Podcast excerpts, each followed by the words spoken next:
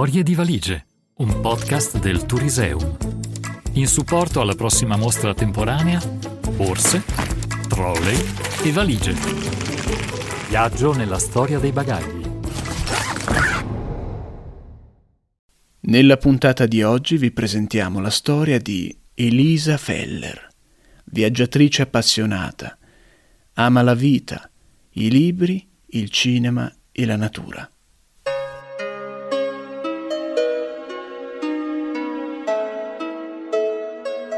Storie della mia valigia. Mi aspettava ogni fine settimana e in ogni momento utile. Solitamente mi accompagnava lungo il tragitto che durava 3 ore, pieni di attesa e desiderio, di pensieri beati, sapendo che, una volta raggiunta la mia meta, avrei vissuto in paradiso. Erano i giorni dell'amore. Era sempre pronta e bastavano pochi oggetti, perché non servivano vestiti, non servivano accessori, non serviva nulla di più che l'attesa e il piacere del viaggio. Era quindi leggera e si prestava a qualsiasi trasporto. Preferivo il treno, 3 ore di immersione nei miei sogni, oppure il più scomodo pullman. Talvolta usavo la macchina, un viaggio più rapido ma più rischioso. Ma con quella valigia avrei potuto affrontare qualsiasi pericolo, qualsiasi avversità, perché conteneva il mio cuore e il mio desiderio.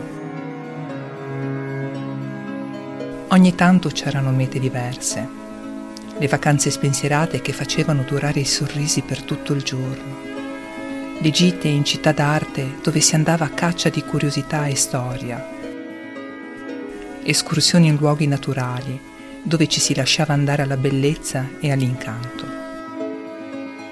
In quelle occasioni la mia valigia pesava un poco di più, perché al cuore si accompagnavano le emozioni e i ricordi di attimi perfetti. Ci sono stati anche viaggi più impegnativi all'estero, in luoghi che evocavano la storia dell'uomo e della civiltà. Quante belle cose abbiamo visto! L'incredibile mondo ci offriva meraviglie che ci lasciavano a bocca aperta e ci facevano sentire piccoli di fronte allo splendore che esprimevano, e ci facevano sentire fortunati per aver avuto l'occasione di assistervi.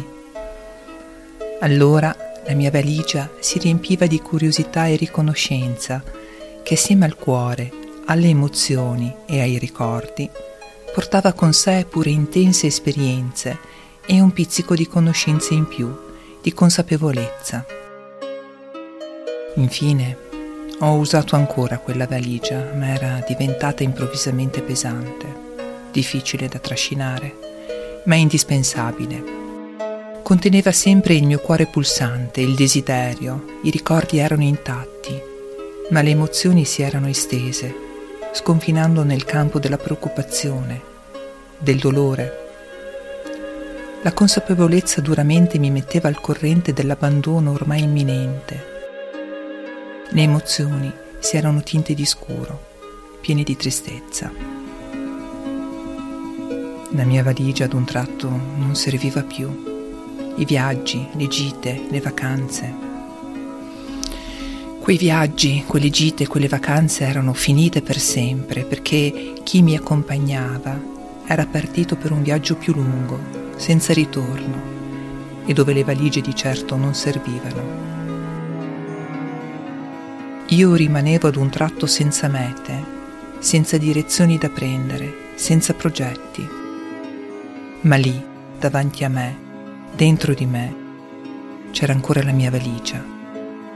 Mi sembrava inutile, superflua, e invece conteneva i ricordi, diventati ancora più preziosi, e da questi venivano fuori sorrisi, ventate di felicità che la mia valigia aveva conservato intatte e che mi restituiva ora per farmi respirare.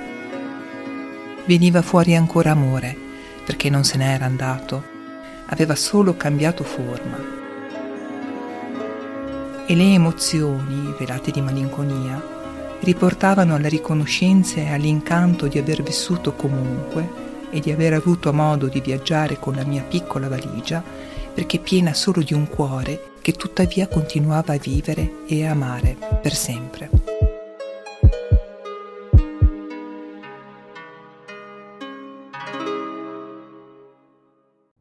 Storie di valigie, un podcast del Touriseum. Ogni settimana vi aspetta una nuova storia. www.touriseum.it